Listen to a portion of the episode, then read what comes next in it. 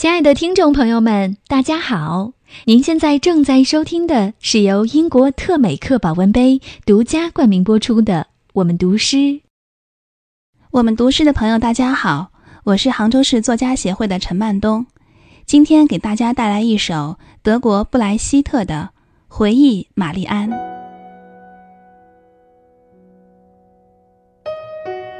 回忆玛丽安，作者德国布莱希特。那是蓝色九月的一天，我在一株李树的细长阴影下，静静地搂着她。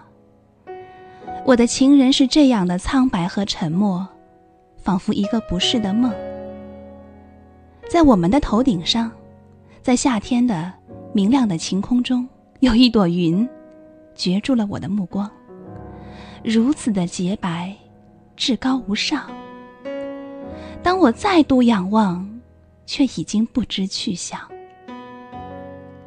自那天以后，很多月亮悄悄移过天空。落下去，那些李树大概被砍去当柴烧了。而如果你问那场恋爱怎么了，我必须承认，我真的记不起来了。然而我知道你试图说什么。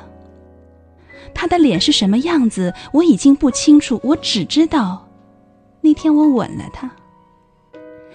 至于那个吻，我早已忘记。但是那朵在空中漂浮的云，我却依然记得，永远不会忘记。它很白，在很高的空中移动。那些李树可能还在开花，那个女人可能生了她的第七个孩子，而那朵云，只出现了几分钟。当我抬头仰望，他已不知去向。